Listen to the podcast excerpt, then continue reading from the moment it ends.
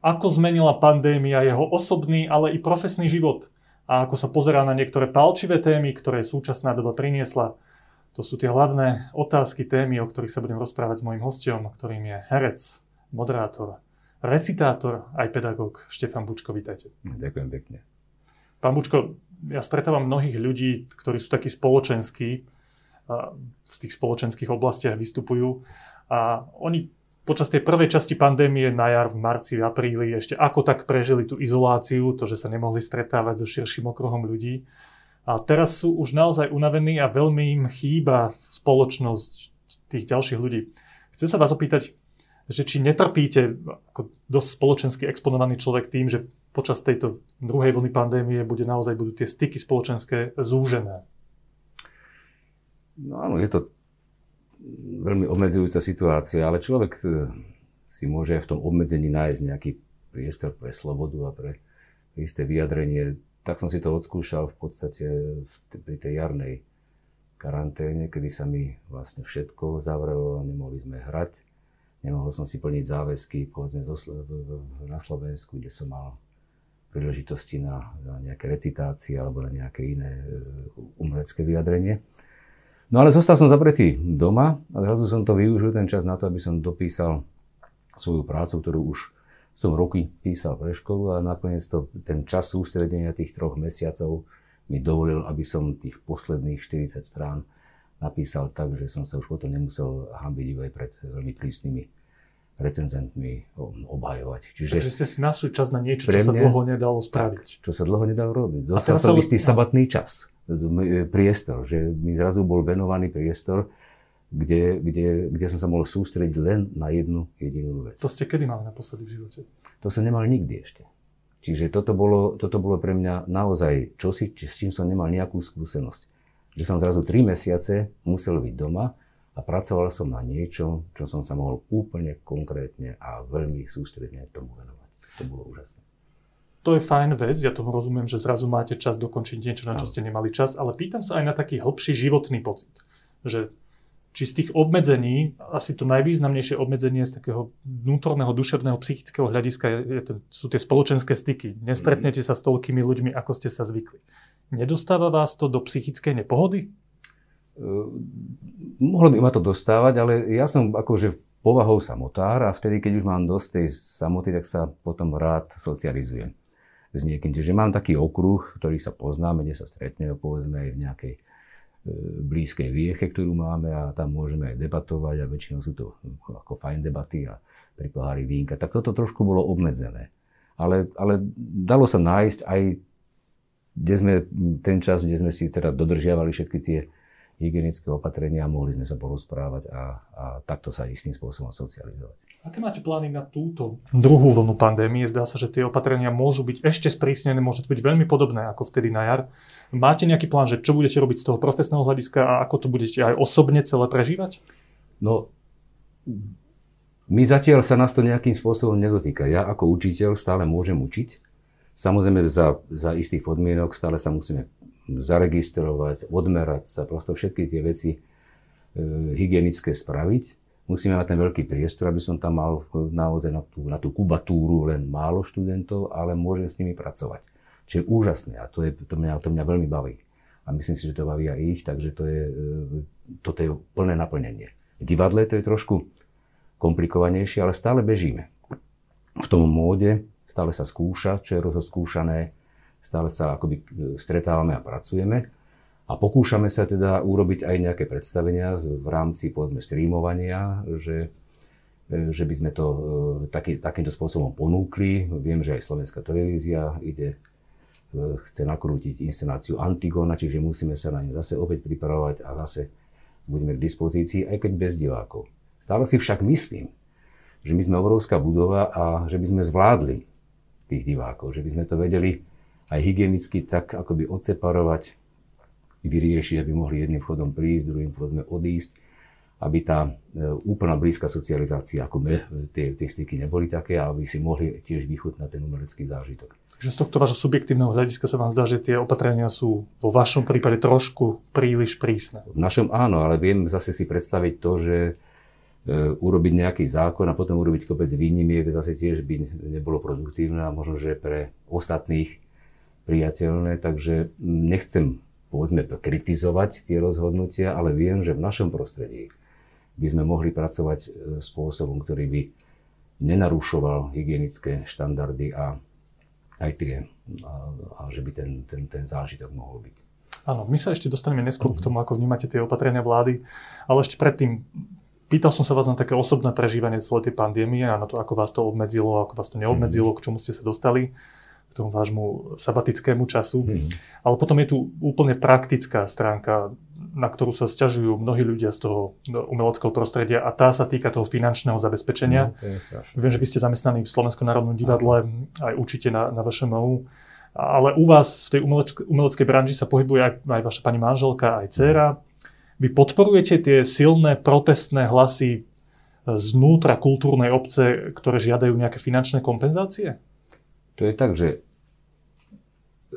tí ľudia, ako sú povedzme hudobníci, ktorí je len hráč na hudobný nástroj a teraz príde o celé svoje živobytie, nie je nikde zamestnaný, napríklad ako som ja v nejakej štátnej inštitúcii, čiže ja mám, hoci veľmi obmedzené, lebo nám teraz veľmi aj tie platy skresávajú o tú nenarokovateľnú, povedzme, to, že koľko predstavení odohráme, tak dostávame za to nejaké bodové ohodnotenie a teda aj príplatky to, to všetko máme teraz preč, ale stále máme aspoň nejakú istotu, nejaký, nejaký štandard, z ktorého môžeme vyviť.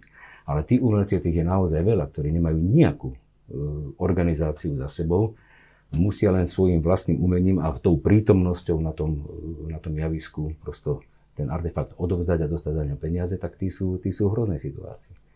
To je, Tomu rozumiem. Tá otázka skôr, že či ich má štát v tej situácii nejakým výrazným spôsobom podporiť. Ale myslím si, že áno, že sa tým aj akoby sa, sa zaoberajú tým. Hej, že aj na ministerstve kultúry to viem, neviem do, v akom štádiu to je, ale myslím si, že by to nejaké, by som povedal, odškodnenie by, by, by dostali mali. No, je to ťažká práca a oni ju radi robia a keď ju nemôžu robiť, tak je to naozaj zlé a nie z vlastnej vôle, nie je z vlastnej viny.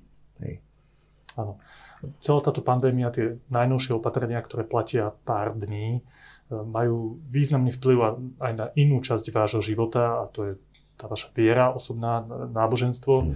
A myslím, že ako praktizujúceho katolíka a ministranta v jednom z mm. bratislavských kostolov sa vás výrazne dotkne to zrušenie bohoslúžieb. E, ako toto opatrenie na základe vašej osobnej skúsenosti vnímate?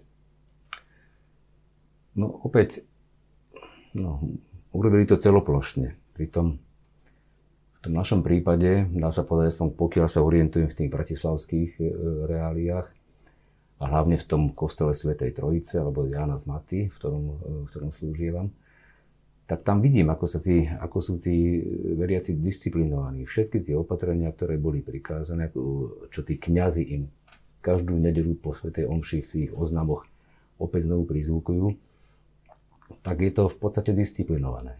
Vidím, ako sú posádzaní, ako majú od seba ten dištanc, ako všetci majú rúška, ako vidíme, že to je rodina, ktorí sú povedzme pri sebe, že teda sú, je to rodinné spoločenstvo, ako, ako veľmi e, pokorne a krásne pristupujú povedzme k sviatostiam, ako to urobia presne tak, ako, ako, ako, ako boli naučení. Čiže pre mňa táto disciplinovaná a dobrá časť ľudí dokázala aj svojim vystupovaním, že by si zaslúžila to, čo je vrcholom kresťanskej viery, teda byť na tej hostine pánovej a prosto zúčasťovať sa hm, týchto eucharistických všetkých e, záležitostí, ktoré tomu patria. To znamená, že sa nás to veľmi ťažko dotýka, to musím povedať osobne a si myslím, že, že zase to bolo podľa mňa veľmi prísne rozhodnutie. Aj keď môžem vydávať svedectvo len o našej farnosti, teda keď to tak mám zobrať. E, neviem, ako Áno, je, tak ja to, ja to skúsim premostiť aj na tú, na tú celoslovenskú úroveň, lebo mne sa zdá aj z tých mediálnych výstupov, dokonca aj z toho, ako sa k tomu staviame u nás v redakcii, Áno. že sú také, dám to, zjednoduším to, také dva krajné tábory. Jeden hovorí, že tu máme pandémiu hystérie, mm-hmm. ktorá spôsobuje potom úplne zbytočné celoplošné opatrenia zo strany vlády, zo strany štátu a preceňujeme to nebezpečenstvo mm-hmm. toho vírusu. A druhá strana potom zase hovorí, že sa rúčime do veľkých problémov a musíme veľmi rázne konať, aj keď sa to dotkne ekonomickej situácie mm. mnohých ľudí na Slovensku. Vy sa viete zaradiť do niektorej z týchto skupín? No, ja nemám nikdy rád akože krajné polohy. Ja viem, že všetko ma tak naučilo, že tak veľmi často myslieť tak úplne dopredu, ako som často myslieval, som bol potom v zajatí tých obáv a malej viery. A vždy, aj keď mám povedzme veľa práce pred sebou, aj keď mám nejaké postupnosti, čo ma, čo ma veľmi, by som povedal, demotivuje, keď to vidím, čo všetko predo mnou je, tak sa, som, som sa už naučil urobiť ten najbližší krok. Vždy. Vždy, keď ten najbližší krok, aký problém príde, tak ten riešim. Čo to znamená v prípade tejto pandémie? To, to znamená, že, že ak, ak, ak, ak niečo funguje normálne, a disciplinovane a robí sa všetko preto, aby sa teda tá socializácia, ktorá je nevyhnutná pre isté e, veci, ako je napríklad návšteva kostola, tak, e, tak by som to nechal.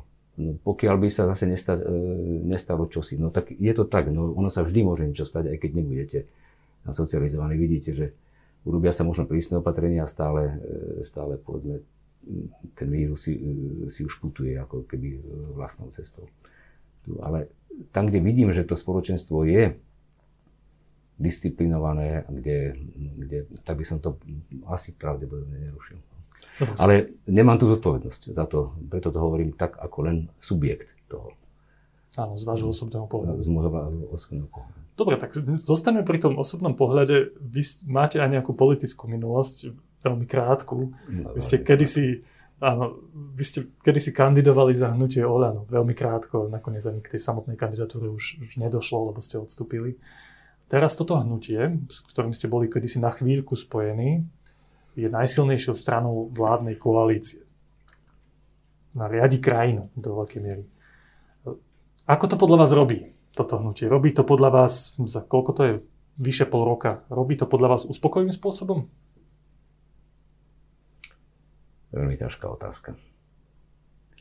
Poprvé, moji priatelia ma nahovorili, aby som do tohto zoskupenia išiel vtedy, keď som do toho mal ísť. Ja som sa dosť bránil, pretože som už vtedy videl, že, že ten spôsob eh, povedzme, komunikácie, aké mal náš líder, ktorý nás tam volal, sa mne veľmi nepozdával. No a ja, ja, ja som si nebol istý, že ako to, ako budeme môcť v tomto fungovať. Ale tá ponuka, tá schopnosť, ako by tam sa to by ste mieli presadiť a potom meniť e, niečo v tej spoločnosti, čo sme mysleli, že sa zmeniť musí, tak to bola zase veľmi lákavé.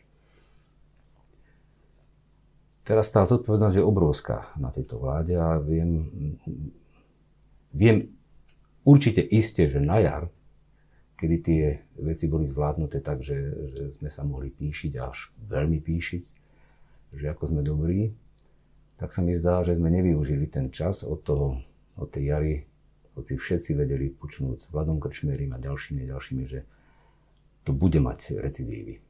No. Tak sa mi zdá, že tá príprava na tú druhú recidívu nebola, nebola dostatočne zvládnutá. Keby sme my neboli sa pyšní a len píšili, že sme to zvládli, ale by sme si všetko pripravili na to, aby, to, aby sme boli pripravení na tú druhú recidívu, tak to mohlo byť možno, že o niečo jednoduchšie. Ale možno, opäť, nie som odborníkom. No a teraz či urobiť akože absolútne zavretie e, niečoho sa mi tiež nezdá byť. E, áno, to je tá druhá vaša e, skupina, ktorá hovorí, že áno.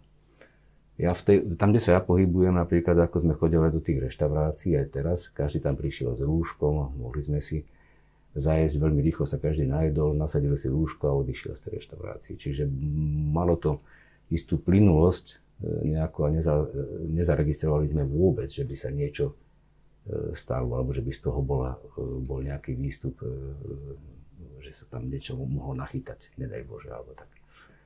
Čiže aj to, to keby sa zase urobili tie pravidlá, že by tam boli tie rozostupy, tie hygienické štandardy, no tak by, to, by pravdepodobne na to pristúpili. Tí, Áno, takže tí, ak správne rozumiem tie vaše pozícii, tak vy hovoríte, že podľa vašej osobnej skúsenosti, čo vidíte v kostole, čo vidíte v reštaurácii a vo svojom okolí, nemuselo by dôjsť k nejakým, nejakým plošným zákazom, mohlo by to byť skôr sústredené na tie rizikové aktivity, skupiny, oblasti a tak a ďalej. oblasti, kde sa to vlastne Áno, ukazuje. Že to... Ale zároveň hovoríte, že nie ste v pozícii tých ľudí, ktorí o tom rozhodujú a hovoríte to len zo subjektívneho hľadiska. To znamená, Hovoríte že... zo subjektívneho hľadiska, to je áno, pravda. Nemáte nejaký veľmi silný názor na toto, ktorým by ste chceli evangelizovať celé Slovensko, ako sa má správať. No je to tak, je to, môže to byť, vyzerať alibisticky, ale naozaj nemám toľko tých, tých, tých informácií, môžem hovoriť len z toho, z toho prostredia, v ktorom sa pohybujem.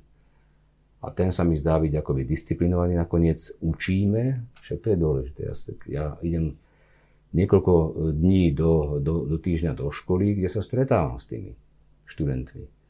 Kde dodržiavame naozaj všetko, čo dodržiavať máme, pokúšame sa, Pritom náš spôsob učenia je taký, kde my potrebujeme byť jeden na jedného alebo jeden na dvoch. To nie je tak, že ja im môžem povedzme rozposlať nejakú prednášku, oni si ju prečítajú a, a tak. To je úplná interaktivita. Ja dám postuláty, oni musia na ne, na ne reagovať. Prosto je to, je to, je to vzájomná výmena, vzájomná, e, vzájomné kvázi aj, aj obohacovanie sa v tomto princípe. Lebo takto je, takto je postavené umenie na, na, na tomto princípe. Čiže my, my to zatiaľ, no musím zaklopať, no zatiaľ to takto, takto funguje. Dodržiavame to. Aj keby sa stalo, že niekedy pri niečom musím tú masku povedzme odložiť, tak tí ostatní ju majú. Alebo ja si ju nechám. Prosto vždy to je tak, aby sme, aby sme sa vzájomne e, nejako nemohli e, no, nakaziť, alebo by som to povedal. Pán Mučko, ešte jedna téma. Mm, ja si vás pamätám aj ako takého podporovateľa pro-life aktivít. Mm-hmm. Zasadili ste sa viackrát aj slovom, aj činom za, za ochranu nenarodeného života. A momentálne sa do parlamentu opäť dostal jeden z takých návrhov zákona, ktorý majú pomôcť, e, ktorý sa týka života nenarodených detí. Nie je to nejaký prísny zákon, vôbec nemení lehoty určené na potrat. Skôr sa snaží o zvyšovanie informovanosti. A napriek tomu, že nie je nejaký vyhranený zákon, vôbec nie je jasné ani isté, či tento zákon prejde. Hmm. Dokonca v tomto parlamente, ktorý bol označovaný za najkonzervatívnejší no. parlament po dlhej dobe. Ako sa na túto iniciatívu a na to dianie okolo nej pozráte? Hmm. Je to paradoxné, ja to musím trošku ako zoširšia. No, ja mám toľko rokov, koľko má aj ten zákon, ktorý sa prijal za za komunizmu. V roku 1957 bol prijatý ten komunistický zákon, interrupčný, potom bolo niekoľkokrát, dá sa povedať, menené, ale, ale v podstate ten, ten princíp zostal rovnaký. To boli všetko kozmetické úpravy. Zostalo to stále tak, že môžeme teda tie, tie nenarodené deti zabíjať. A teraz je to teda už 63 rokov, dá sa povedať. A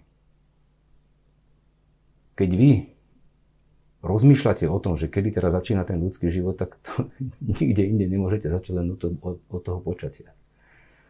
Veľmi ma za komunizmu, povedzme, ovplyvnil jeden film, ktorý som videl, škandinávsky, ktorý sa volal, tuším, Zázrak života, alebo tak, kde už vtedy miniatórnymi kamerami už boli také systémy, že už vedeli to urobiť ukázali od počiatku, od toho, ten obrovská energia, by som povedal, môžem to povedať, nie je to nič zlé, ejakulácie. Teraz to, ako, akým spôsobom proste spermie idú, akým spôsobom sa zachytia, zahniezdia, to bolo všetko detailne rozobraté. To, videli sme sa potom, ako, ako, ako, ako to rastie, ako sa z toho stáva telíčko, ako to proste naberá na tej, na tej hodnote až do toho pôrodu. Dokonca nám bolo aj manipulatívne povedané, že keď sa robí kiretáž, ako to teličko kvázi uhýba pred tým, pred tým nástrojom. To bolo niečo tak silné pre mňa, e, vtedy tá, tá skúsenosť, že som pochopil, že to, je, to sa nedá inakšie k tomu správať, tomuto problému len ochranou. Teraz, keď ja vidím, aké sú rôzne roz, zoskupenia, to nie je náboženský e, pohľad to nie je len náboženský pohľad. Je to pohľad taký, že sa čudujem liberálom mnohým, že to, že to, ne, že to nechávajú len na slobodnom rozhodnutí, povedzme matky. Alebo, alebo Oni ale argumentujú, že ten počet tých ukončení tehotenstva sa pravda. výrazne znižuje. Tomu, tomu sa môžeme e, tiež dostať, ale toto je predsa liberálna e, otázka. To nemá, to, má, to nemá s náboženstvom nič spoločné. To je, dokonca, to je, to je veľmi E, sofistikovaná záležitosť. Prosto liberáli by mali z hľadiska svojho poslania chrániť tých, čo majú najmenšie šance sa, sa obráňovať. No, pred niekoľkými týždňami tu sedela pani poslankyňa Cigániková, ktorá sa teda stala jedným z najhlas, najvýraznejších hlasov mm. odporcov toho zákona pani Záborskej. A jej hlavný argument spočíva v tom, že keď tento zákon navrhuje, že keď žena sa rozhodne, že ide na potrat, tak musí počkať 96 hodín, tuším, 4 dny od momentu, keď sa rozhodne, až do momentu, keď na samotný potrat pôjde. Pani Záborská argumentuje, že mnoho tých žien si to možno uvedomí, rozmyslí, prehodnotí to svoje rozhodnutie a že to dieťa akoby získa, získa nejaký čas. Pani Cigániková, ktorá v liberálnej strane, mm. Sloboda a Solidarita, zastvrdí, že ide o šikanovanie tých žien, že keď sa tá žena rozhodne, že ide na potrat, tak je to nič nezmení za tie 4 dní. To nehrá žiadnu rolu. A mhm. my ich budeme iba šikanovať, keď im tam dáme nejakú takúto lehotu, rozhodnutie ženy sa nezmení a ona teda hájí práva tých žien, ktoré sa už rozhodli, ktoré samé vedia, čo chcú. Čo vy na to? Stále mi tu odchádza to, že my hovoríme o, o živote. Že to sa ako keby dáva trošku nabok. My stále, my stále hajíme práva, povedzme tých, s ktorými môžeme komunikovať, ktorí sú ako keby už intelektuálne schopní takto uh, rozprávať a uniká nám to, že stále hovoríme o počatom živote. Stále to je tak. A poznám takú jednu, keď Páter Pio spovedal jednu mm, ženu, ktorá bola veľmi nešťastná, lebo sa jej, jej syn zasamovraždil skokom z mosta do, do rieky, tak oni ju upokojujú, že, že nebojte sa, bude to s ním v poriadku, pretože medzi skokom do rieky a samotnou smrťou je niekoľko sekúnd, kde si on mohol uvedomiť, e, čo robiť a e, zaujať tomu nejaké, by som povedal, stanovisko kajúcnosti. E, preto hovorím, toto je možno, že nie je úplne dobrý príklad, ale môže ho hovoriť o tom, že akýkoľvek čas, kedy tá žena má na to, aby si to mohla rozmyslieť, môže byť rozhodujúci. Aj v tomto prípade. Čiže nie je to také, že ona je už rozhodnutá, že to môže zmeniť, ale môže to zmeniť ešte. Preto, ak teda zastávate tento názor, ako si vysvetľujete to, že za celé tie roky, číselne naozaj počet tých portátov klesa, ale za celé tie roky sa nepodarilo legislatívne prijať na kresťanskom Slovensku žiadny, žiadnu legislatívu, ktorá by výraznejším spôsobom upravovala potraty. No aj kvôli tomu, čo ste teraz povedali, lebo naozaj za mojej mladosti to bola genocída. Keď si to naozaj uvedomíme, že to bolo okolo 50 tisíc nejaký rok, e, neviem to už presne, bolo potratených detí na Slovensku. E, tak to, že tu je dnes už zo slovenských mamičiek okolo 5 tisíc, lebo tie, do tých 7 tisíc to sú potom tie, tie ženy, ktoré, ktoré prichádzajú na Slovensko z iných krajín, no tak to je naozaj obrovský akože progres. No, to, e, to, že ten tlak a to, že sa o tomto rozprávame ako naozaj o živote, si mnoho aj mladých ľudí uvedomuje, že to nie je len tak, že zhluk buniek, ktoré teraz dám preč a nevidím to a je to tak oni si už sú si vedomí, že tam všetko je zakódované.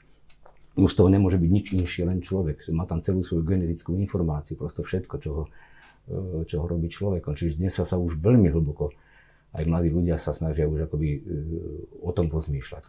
To, že či to robia potom nejaké predkroky, že to že zabraňujú tomu počatiu, to už ako neskú, e, neviem ako to je, ale jednoducho to, že sa tých, tých detí menej zabíja, je fakt.